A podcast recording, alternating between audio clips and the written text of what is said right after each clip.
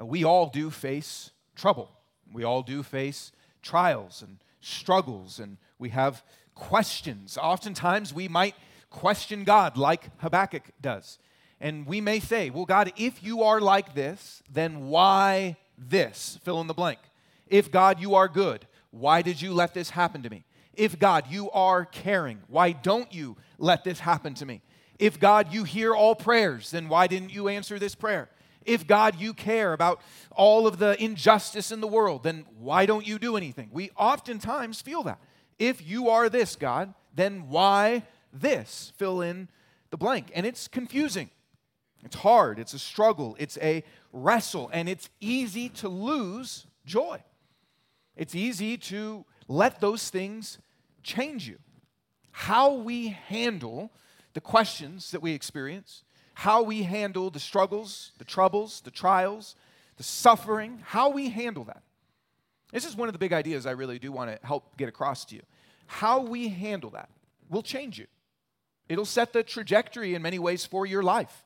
It'll change you emotionally. It'll change your relationship with God. It'll change your relationship with other people. How you handle the struggles and the trials and the troubles changes you, sets a course for your life. I, I don't. You've probably heard the phrase that what doesn't kill you makes you stronger, right? And I would just say to that, sometimes. Sometimes what doesn't kill you paralyzes you. Sometimes what doesn't kill you makes you really bitter. Sometimes what doesn't kill you sends you into isolation. Sometimes what doesn't kill you ends a lot of your relationships. So that's not always true. It's how you handle the struggles, the troubles, the trials that you face that will change you, that will set a trajectory for your life. We've been talking about a lot of different things throughout this little series. One of the areas of struggle and trouble and trial, one of the areas that we face is injustice or mistreatment to us or to those around us. And you can think of that at a, a large scale in the world, that there's injustice and mistreatment of people. You can think about it personally for, for you. Even if you just go downtown Denver and you look around, so much homelessness, so much poverty. And there's personal choices that lead to some of that, but there's also injustice. There's things of greed, and there's things of things that are unfair, and it's hard to see. It's hard to look at. Sometimes you think about just our culture in general and the pressures that it puts, for those of you that are parents, on our kids and things in the world that just make it hard to actually live consistent with being a Christian. And you go, that's just, it's kind of unfair. It sets things up for failure for people. It's hard to live in that, experience that, and go, this just doesn't seem right. It seems unjust even. There's corruption politically. There's greed with corporations that influence decisions and hide information. And there's just a lot of injustice and mistreatment. Dion and I this week uh, went and saw a movie that's out uh, called The Sound of Freedom. It's about the sex trafficking and global uh billion dollar industry of child slavery, and it's it's awful. It's hard to, to watch, hard to say, man, this is not right that this exists. We look at injustice and mistreatment in the world, and it's it's hard.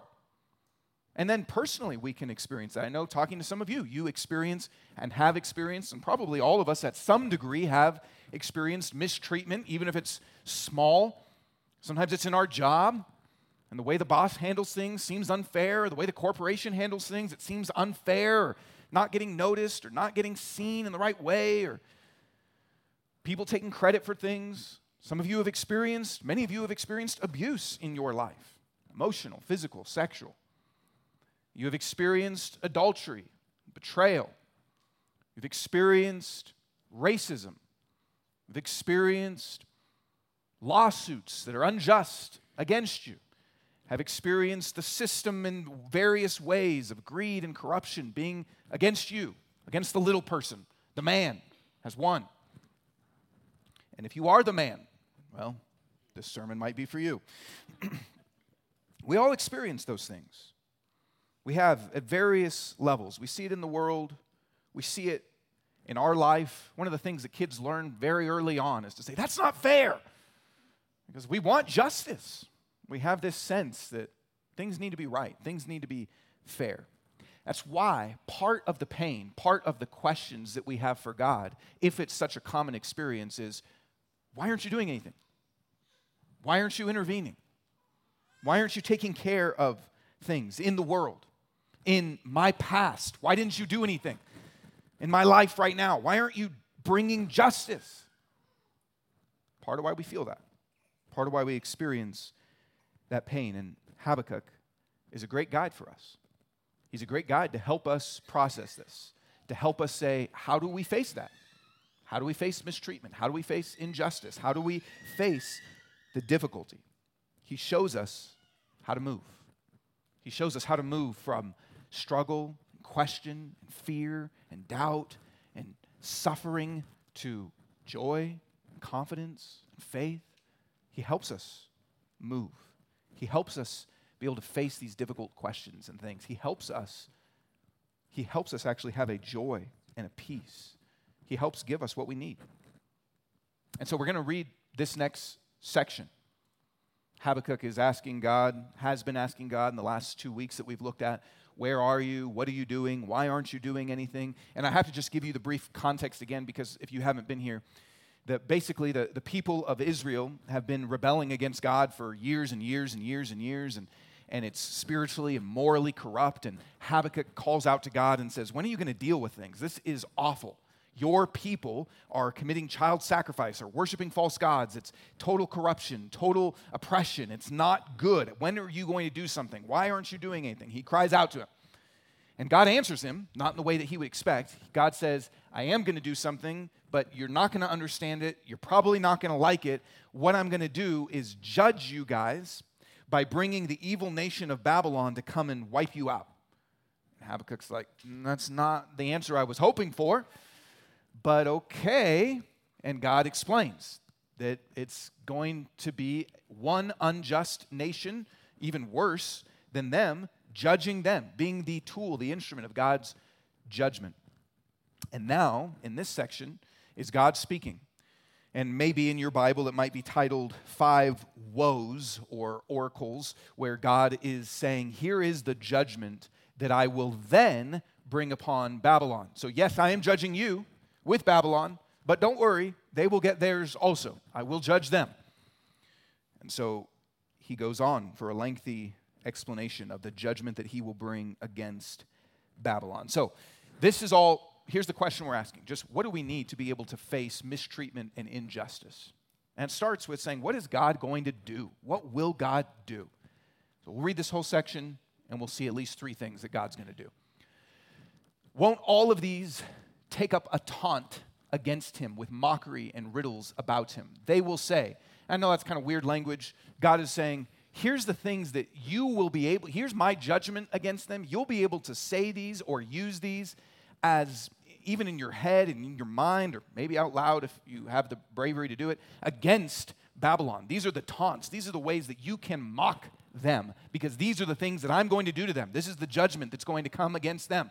Here's what they, you will be able to say because of the judgment that I will bring against them. Woe.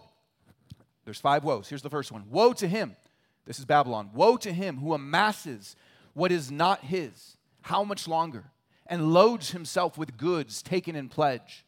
Won't your creditors suddenly arise, and those who disturb you wake up? Then you will become spoil for them.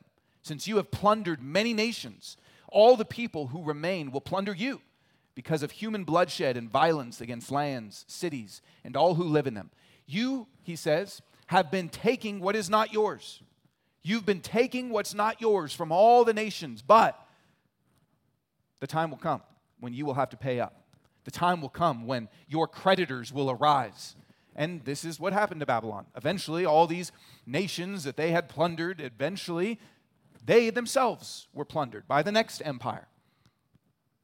Woe to him who dishonestly makes wealth for his house to place his nest on high, to escape the grasp of disaster. You have planned shame for your house by wiping out many peoples and sinning against your own self. For the stones will cry out from the wall, and the rafters will answer them from the woodwork. Again, all of these are a reversal. He says, you have been kind of taking, you've been dishonestly making wealth. There's a lot of different ways that people still do that today. You've been dishonestly making wealth to make yourself secure and separate from everybody else, to be on high, to have the house on the hill protected from everything. But the stones will cry out. The rafters will answer them from the woodwork. That's poetic language, but saying it's all going to be turned around against you. Everything you sought to build dishonestly will turn against you. Woe to him who builds a city with bloodshed and founds a town with injustice. Is it not from the Lord of armies that the peoples labor only to fuel the fire and countries exhaust themselves for nothing? For the earth will be filled with the knowledge of the Lord's glory as the water covers the sea. He says that you have used violence and injustice to build your empire. Yeah, you're rich. Yeah, you're powerful. Yeah, you've amassed all of this, but you've done it with injustice. You've done it with bloodshed. And the time will come when you will see that all of it was for nothing. It was all for nothing. It's just fuel for the fire that God's going to use to judge you. Woe to him who gives his neighbors drink, pouring out your wrath and even making them drunk in order to look at their nakedness. You will be filled with disgrace instead of glory. You also drink and expose your uncircumcision. The cup in the Lord's right hand will come around to you, and utter disgrace will cover your glory, for your violence against Lebanon will overwhelm you. The destruction of animals will terrify you because of your human bloodshed and violence against land, cities, and all who live in them. And he's saying, you've, th- this one, you know, we might go, that seems weird. He gives his neighbors drink, and he, and he makes them drunk in order to look at their nakedness. What, what is that talking about? And commentators say different things, but probably what's going on here is sexual abuse. That he is, it's saying you are getting these people drunk. You're filling them just so that you can look at their nakedness, euphemistically, so that you can abuse them. And God will fill you. You are filling them up with a cup. The cup in the Lord's right hand will come, and you will be filled with shame. You are shaming others. God's cup will be full of wrath and judge you. And the look at your, uh, expose your uncircumcision, that could be saying that he is saying you are, uh, the Jews were circumcised as a sign of their covenant with God. That's what revealed we are part of God's people. So to say expose your uncircumcision is to say you are being revealed as those that are not a part of God's people. You will be revealed. You will be shown that you are people under God's wrath. Everything you've done to others will happen to you. And then the final one, the woe comes kind of in the middle, but what use is a carved idol after its craftsman carves it? It's only a cast image, a teacher of lies. For the one who crafts it, shape, for the one who crafts its shape, trust in it and makes worthless idols that cannot speak. Woe to him who says to wood, wake up, or to mute stone, come alive. Can it teach? Look, it may be plated with gold and silver, yet there is no breath in it at all. But the Lord is in his holy temple. Let the whole earth be silent in his presence. Woe to those that make idols and think, oh, now I've made this stone. I've made this, I've made this God out of wood. I've made this God out of stone.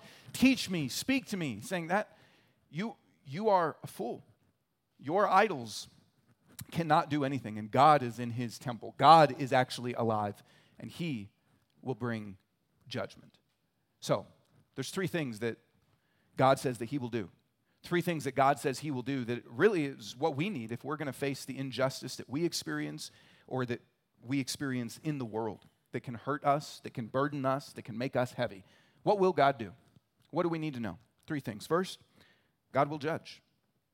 That's evident throughout the whole passage. Now, here's the problem with this. Oftentimes we want that reality. We want to know that God will judge, but it's also a key problem for people.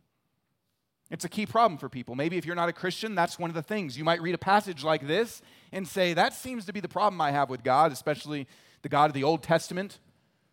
It seems like, uh, does he need some medication? He's a little on edge, a little feisty. We want a God of justice in some ways, but we also can feel very problematic about God's wrath, about hell, about judgment. That can kind of freak us out. It can make us uneasy. It can be a key problem. If you ask people, do you believe in God? Most people believe in God. And if they were to say, what kind of God do you believe in? Or even if they say, I, I don't know about God, but I believe in spirituality or the universe, usually it's going to be something of love. Not, yes, I believe in God. I believe in a vengeful, wrathful, judgmental God.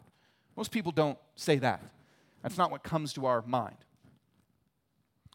And yet this presents us a picture of judgment, of God saying, these people will be destroyed. These people will be mocked. These people will be taunted. These people will have happen to them the things that they have done. My cup of wrath will overflow upon them. And we can feel like this is a big problem. We can feel like this isn't right. That doesn't seem okay that God's like that.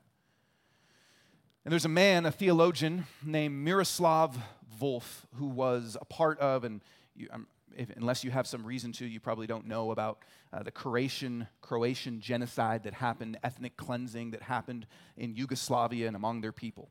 But he is a theologian that comes from that part of the world, and he writes a lot about God's judgment and God's wrath and forgiveness, and he's been an advisor to the White House and different things. He's kind of a prominent theologian. Here's what he says about this idea of us being uncomfortable with God's justice and wrath. He says, I used to think that wrath was unworthy of God. Isn't God love? Shouldn't divine love be beyond wrath? God is love, and God loves every person and every creature. That's exactly why God is wrathful against some of them. My last resistance to the idea of God's wrath was a casualty of the war in former Yugoslavia, the region from which I come. According to some estimates, two hundred thousand people were killed, over three million were displaced. My villages and cities were destroyed. My people shelled day in and day out, some of them brutalized beyond imagination. And I could not imagine God not being angry. How did God react to the carnage? By doting on the perpetrators in a grandparently fashion? By refusing to condemn the bloodbath, but instead affirming the perpetrator's basic goodness? Wasn't God fiercely angry with them? Though I used to complain about the indecency of the idea of God's wrath, I came to think that I would have to rebel against a God who wasn't wrathful at the sight of the world's evil. God isn't wrathful in spite of being love. God is wrathful because God is love. This is true. And you can think about this, especially for those of you that are parents, I don't, or maybe you imagine, I don't know if you ever had a time when you were a kid that someone mistreated you and you told your parents. I remember once when I was young and I, very, I don't know, maybe six or seven, and I went to go buy comic books. And at that point, I don't know, my allowance was like fifty cents a week or something. You know, it was different uphill both way in snow. It was a different time. And I went to go buy comic books, and I bought the comics, came out, I showed him to my mom, and it had like a sticker on the comic that says like sale or something like that, and it had the price on there. And the, she said, well, how much did you pay? And I paid more than what the price was. And my mom was like, that's not right. She and you don't mess with a you don't mess with any mother, but not a Puerto Rican mother. You don't mess with her. So she walked into the into the comic book store, and I don't know, it's probably like a fifteen-year-old kid at the checkout stand that's terrified, you know. And she's like, you? He's like, well, I already rang it up. And she's like, listen, it might not be a lot of money to you, but this is his allowance. He's worked hard for this. It doesn't matter if you already rang it up. You need to give him his seventy-five cents or whatever it is, you know. And I was like, yes, my mom stepping in, justice, her wrath coming against the sixteen-year-old comic book kid, you know. He will never defraud another child. Now, that's small, and maybe you had an instance like that. Your parents stepped in, or somebody stepped in, maybe a teacher, and, and helped bring justice to your situation. God is, is perfect. God's wrath is not in spite of his love. It's because of his love. It would be an unloving God if he looked at all of the injustice in the world and said, I don't really care, I'm love. That's not love. We often, I think there's some famous quote, I can't remember who it comes from, but says the opposite of love isn't hate, but indifference. And we know that, right? Like if you just go, I don't care. That's the opposite of love, to just not care. And so even though it can be a hard truth for us at times to say God is wrathful, God is judge, God is justice. He pours out his wrath on people. Even though that's hard, it's actually a great help as we face mistreatment or experience injustice or look at injustice in the world. Because think about what you need if you face that or as you look at the world. At times, when we look at a broken world, and I don't know, maybe this is just me, at, at times when we look at a broken world, the and whether you know this song that well or not, the John Lennon kind of Imagine song might come to your mind. Just imagine everybody at peace. Imagine, maybe that's what kind of enters your heart. Or Michael Jackson, Children of the World. Maybe that's what you feel. But other times when we look at injustice in the world, we more resonate with, man, where's John Wick when we need him, you know? Where's, if you like Denzel, The Equalizer, where's he? When like those movies that are all about someone bringing wrath against the people that are doing wrong. We love those. And country songs like the Dixie Chicks, Earl Had to Die, about an abusive person, you know? And you're just like, I love that. Carrie Underwood, I, you know, scarred up his car and mess. You're like, yes. We, there's a reason that those things resonate with us. We know that abusers and cheaters and child abusers should be dealt with. We know. It's not just, ah, imagine. We also go, yeah, there's a really easy way for to, to imagine that. It's if someone will come and destroy all these bad people. Sometimes we want Batman, you know, not just Mister Rogers. Sometimes that's what we know we need and crave. And the Bible actually says God, because he is loving, is just. Because he is loving, he is wrathful. Because God is not indifferent, because he cares. This God judging in this passage helps us see at least two things. The first is this. All these woes, it's easy to pass over, but here's what it means. God says it's wrong. And I have found this to be a great help in my life and to other people. Simply just to say, you know what God says? You know what God would say to you in the injustice that you've experienced, in the mistreatment that you've experienced? You know what God would say? It's wrong. God doesn't just say, hey, get over it. Deal with it. God doesn't say that. God looks at the injustice and mistreatment and betrayals and abuse and wrongs that we have felt and experienced, and God validates. He says, yeah, this is bad. Whoa. It's wrong. It's evil. God agrees. He validates our feeling of this is not how it should be. And then it shows us a second thing. It says that when it says the Lord is in his holy temple, the reason it ends with this is to say none of this gets past God. God, God is not like the dumb idols. God sees all of this. God knows everything that is happening. Let the whole earth be silent in his presence means God sees everything that's happening in the whole earth. God is there. He sees it. None, none of it gets past him. God sees every act of injustice. God sees every act of mistreatment. God sees every pain that you've experienced, whether big or small. God sees all of it. None of it, that, that's our fear often is, well, what if people get away with it? Or what? God sees all of it. The government might miss it. People get off that are guilty. Sometimes things aren't a crime. I remember once hearing a father scream at his child, just belittling him, telling him he was nothing and cussing him out and how worthless he was. And I called the cops and they said, there's nothing we can do about that. It's not physical abuse. So it might not be a crime, but it's wrong. And a lot of times we can say, things seem to, people get away with stuff. And God is saying, I'm in my temple. I see it.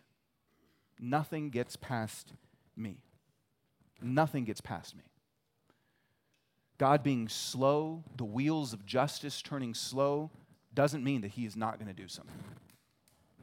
A day is coming when God will deal with everything. So here, here's what this means, just on this truth. It means, first of all, that our hearts should align with God's heart. We shouldn't be indifferent.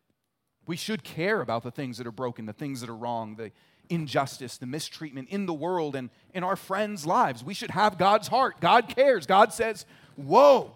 God spends a lot of time saying, this is not right. We should have our hearts aligned with his. It also means that when we experience the mistreatment, when we experience injustice, we don't have to let it eat away at us. We can actually release and say, God will deal with this. I'm not saying that you don't actively pursue justice. I'm not saying that you don't state your case, and but we don't have to be filled with bitterness, hopelessness, anxiety. We can say, God will judge. Maybe in this earth or in the earth to come. God will deal with things. God will judge, which means we can leave vengeance to him. That's what the Bible tells us. Vengeance is mine, saith the Lord.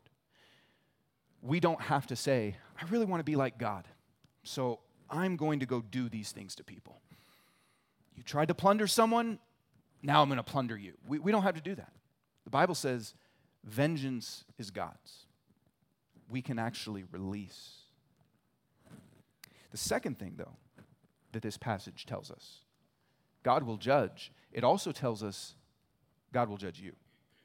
God will judge us, but I've worded it this way. God will judge you. See, at times what happens is this. We might feel, yeah, that's right, God, go get him. Go get him. There's a lot of evil. There's a lot of wickedness. There's a lot of problems. There's a lot of injustice. God, go judge them. I love it. Might feel like that. There's a time when Jesus is with the disciples and can't remember the exact story, but there's some people that are doing things wrong, disrespectful to Jesus, and the disciples go up to him and they say, hey, Jesus, you want us to call down fire from heaven and get these guys? And I love that. First of all, like, had they done that before? Like, how do, do they just, they just think that they can do that?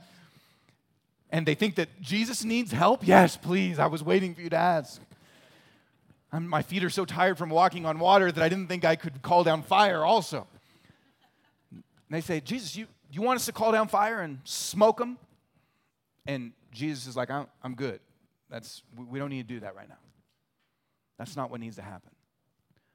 And we we can feel that sometimes. Like, yeah, there's a lot of injustice. There's a lot of mistreatment. There's people that have hurt me. There's people that have hurt my family. Just need to watch The Godfather and go deal with all of it, you know? And this actually should make us slow down. Because as we hear all of these woes, with each passing woe, we should actually start to feel a little uneasy. As God starts to say, woe against this, woe against this, woe against, we should actually start to go, oh, woe against that? Oh, and you're going to do what to those people? It should make us start to feel a little uncomfortable, which is why it, part of why it ends with, let the whole earth be silent in his presence. Whoa, whoa, whoa, whoa. And then how does it end? It's just like all you can really do is go, uh, I need to be quiet. Because we should find ourselves within those woes. This is what Miroslav, which is a great name, by the way. If you're thinking of baby names, I know a lot of you are pregnant.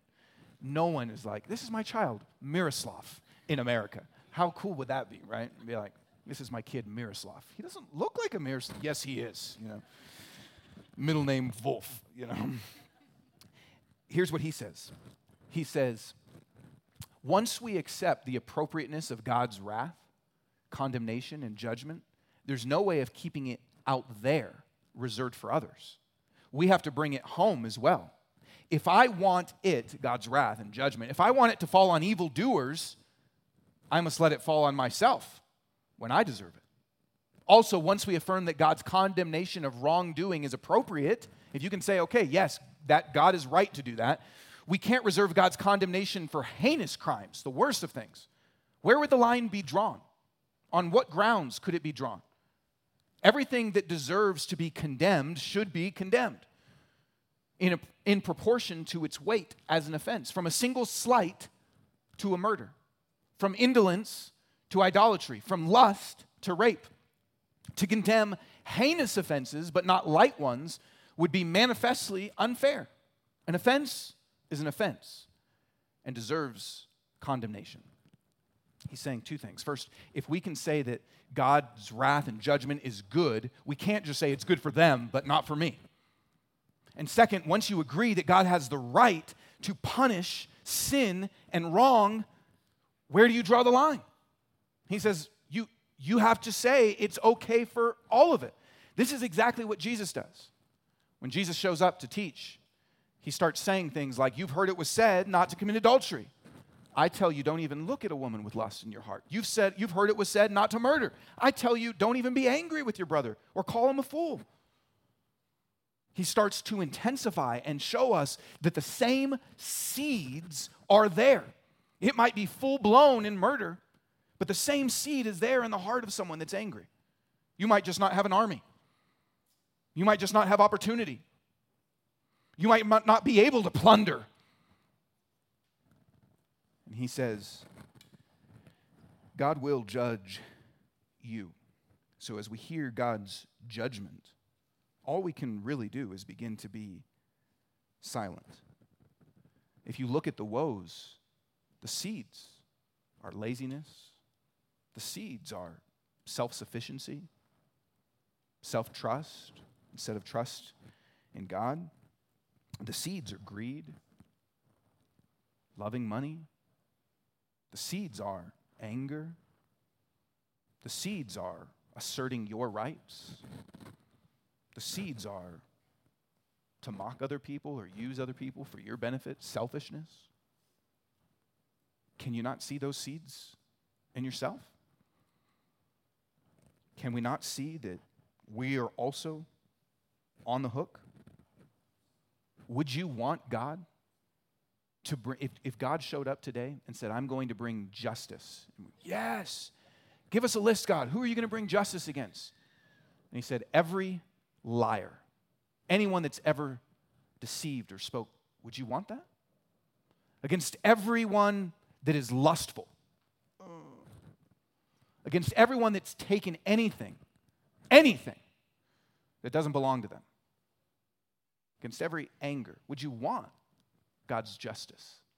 See, it's easy for us to point the finger out there and say, yes, bring it against them. But when we start to be silent, we start to see, I deserve it too. I'm on the list also.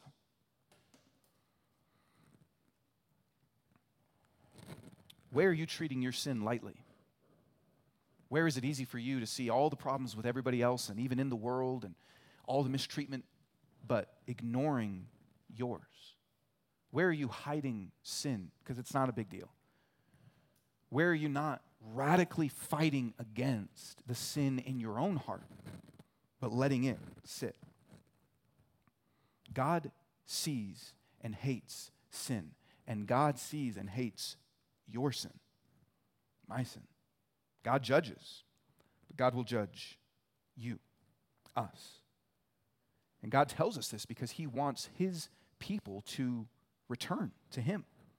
See, remember, God was not just going to judge the Babylonians. The whole context of this is he's saying, I'm going to judge my people. God wants his people to return to him. He wants them to experience the joy and the freedom of walking with him, not living in sin. But often first, we have to see the severity. We have to see it's not just those people, but me that's on the hook. And then the third thing that God will do, God will do more than judge. God will judge. God will judge you, but God will do more than just judge. Because we have to read all this and go, so what is God's plan exactly? He's just going to wipe everybody out? For those of you that are Marvel fans, I think it's the it's the Age of Ultron, one of the Avenger movies, and it's this robot A I that's programmed with uh, it, within its code is to bring peace in our time. Okay, just peace. And how's he going to do that? Well, because he's actually smart, because he's a robot, he says the only way to bring peace is to kill everybody. That's the only thing that will bring peace, is if everybody is dead. And Ultron is actually very biblical. He understands human nature. The only way to stop injustice, the only way to stop sin, the only way to stop sinful acts is to kill everybody. Is that what God's plan is? He's just going to wipe everybody out, just kind of empty the earth? No, God will do more than judge. It says, here's what his plan is. The earth will be filled with the knowledge of the Lord's glory as the waters, as the water covers the sea. That's what he's actually going to do. That's what God's actually going to do. You get this little, he's doing all these woes, but then he gives you this, and this is quoting from Isaiah and other parts of the Bible, pick this up, that this is actually what God's plan is. This is what God is going to do. It's not just that he's going to wipe everybody out, it's that what God intends to do is fill the earth with the knowledge, for us knowing the knowledge of his glory as the waters cover the sea, which is an interesting phrase because how much water is on the sea? Well, it's total, right? The water doesn't only cover part of the sea, the water covers all the sea. And God is saying, my glory and you knowing my glory will one day cover and fill the whole earth. And God's glory sounds like one of those Christian words that we don't really know what it means, but it's just the summation of all of God's character, all of his goodness, all of his perfection. That's what makes him glorious. That's what makes him weighty. That's what makes him shine, is you're looking at all that he is, representative of all of his character and attributes. And he says the whole earth is going to be filled with my character. I grew up, like some of you that are around my age, watching M T V Cribs. And it was among a great lineup of shows, right? You'd go from The Real World to Cribs to Pimp My Ride, all these great shows, right? And all trash. And you'd, and what would happen is they'd go into a celebrity's house, go into, and, and the celebrity, whoever it was, would show off their house. So Mariah Carey would be like, here's my house. And their house always was representative of them, their character, their glory. Going to Mariah Carey's house, she has like a, a piano that belonged to Marilyn Monroe, you know, because she's a singer, and she's she has all of these things that are kind of butterflies and all these things that represented her. You go into Exhibit's house, and he had a, a hot tub that also, or not Exhibit, uh, Lil Wayne's house, and he had a hot tub, but that also had like bass that would shake the whole house. And you're like, yeah, that sounds like Lil Wayne, right? And some of you are like, I have no idea. Who, I only listen to Caleb. Well, I'm sorry. I don't think they have a, a Cribs Caleb version. Uh, but it, it was representative of those people's glory. You'd walk into their space and say, I can see their character. I can see who they are. God is saying, I'm going to do that in the whole world. The whole world is going to shine with my character. You're going to be able to see who I am. You're going to be able to see my attributes, not just in this one little house, not just in this one little corner. You're going to be able to see my love, my grace, my justice, my holiness, my goodness, my faithfulness, my mercy, my patience, my gentleness. You're going to see all that I am in every part of the world as the water covers the sea. The world will be filled with my glory. It'll be filled with it. Won't that be amazing? To be able to say, every corner I look at, I see who God is. Every corner, every piece I look at, I know something of who God is. His greatness, his grace pervades every area. You don't go to a bad part of town. You don't go to a place and you go, ah, it's dark there and it's it's bad there. Everything, the whole world is filled with God is good. He says, that's what my plan is. It's not just judgment. It's not just to bring justice. This is a part of my justice, my part of setting everything right. There will be a perfect joy and a perfect peace. There will be a perfect rest that happens. That, that's what he wants to do. That's what he wants to give to you. That's what our future is if you belong to him. But here's the question. How does that come together? Because I want that. I want the world to be filled with God's glory, but I also know I'm a sinner. I want the world to be filled with God's glory, but if God gets rid of all the injustice, he's going to get rid of me. If God gets rid of all the wrong, like Ultron, then I'm, I'm going to be gotten rid of. How does his justice combine with the plan to fill the world with his glory in such a way that we benefit from that and are not just removed from that? And we see the answer to that, of course, in Jesus. You come to Jesus, and the beginning of the book of John says this, the Word became flesh, that's Jesus, and dwelt among us. we observed his glory, the glory as the one and only Son from the Father, full of grace and truth. Jesus comes. The glory of God appears. He's full of God's glory. And then Jesus talks about, and I'm just giving you two references, Jesus begins to talk about the day of his crucifixion as the hour when he will be glorified. He says this, Jesus replied to them, "The hour has come for the Son of Man himself to be glorified. Truly I tell you, unless a grain of wheat falls to the ground and dies, it remains by itself. But if it dies, it produces much fruit. Now my soul is troubled. What should I say? Father, save me from this hour, from this injustice, from this mistreatment. I know what's going to happen to me. Should I say, God, save me? But that's why I came to this hour. Father, glorify your name." He refers to the moment of his crucifixion as the time that God is going to be glorified, the time when he will be glorified. And a voice came from heaven, "I have glorified it and will glorify it again." The crowd standing there heard it and said it was thunder. Others said, "An angel spoken to him." Jesus responded, "This voice came not for me, but for you." Look how this is even linked together with judgment. "Now is the judgment of this world. Now the ruler of this world will be cast out. As for me, if I am lifted up from the earth, I will draw all people to myself." He said this to indicate what kind of death he was about to die. So here's what happens. There's this prophecy, this hope, God promising, "I'm going to fill the world with the knowledge of my glory." And that comes together in Jesus, where Jesus shows up and we say, oh, we see God's glory. And Jesus says the cross is the moment that God's character, his attributes, everything that represents him is going to be most clearly seen and will begin to then, from there, fill the world with the knowledge of who he is. See, here's how we begin to see Jesus's and God's glory on the cross. He willingly entered into and lived in a world filled with mistreatment and injustice. He experienced it himself. He took on it for us. He doesn't just look at a world filled with injustice and mistreatment from a distance. He enters into it. We see such care, such empathy for us. That is his character shining. That is his glory. So do you face trouble or mistreatment or injustice or things that are wrong? If you, if you face those, you can look at him and see the cross and say, you get it. You care for me. You understand what it's like. You see his glory. What would happen if that entered more into your heart, that you knew God understands your situation? Any injustice, any mistreatment that you've experienced, Jesus says, I am not distant from it. I understand it. Don't you see how glorious that is? And it's not just that. You see God's judgment executed on the cross. It shows us God takes all of this very serious. It's so bad that God himself would enter into the world and die. His wrath poured out. It shows God is a God of justice.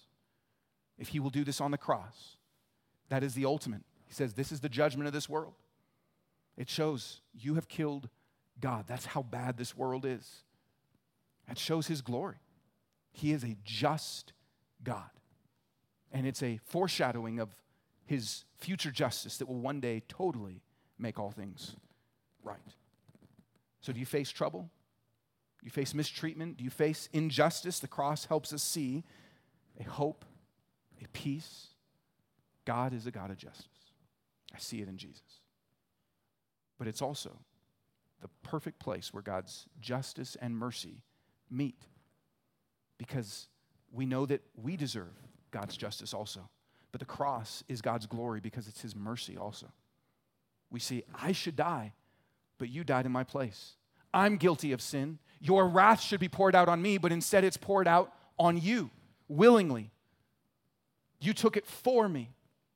That is, he was our substitute in our place for our sin. That's his mercy. That's his glory. So if you struggle with guilt or you struggle knowing your own sin and you see yourself in all of the woes, what does it look like if you know, yeah, but he gave me grace and mercy and forgiveness and took all the wrath on himself instead of pouring it out on me? That's justice. It's empathy. It's mercy.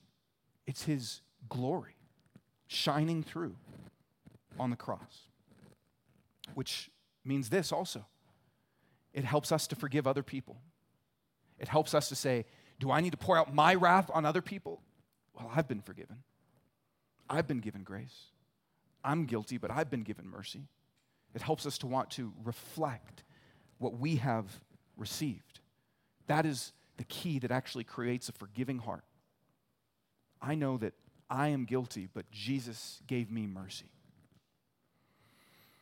So in Jesus, we see the plan to do more than judge.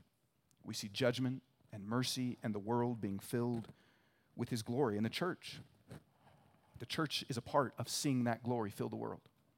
We get to be a part of creating these communities of showing God's glory until the day that he comes and totally transforms all of it. We get to be a part of being a community that shows God's glory through being a community of justice and mercy and forgiveness. We get to be a community that shows God's glory. So, you and me, we hate injustice.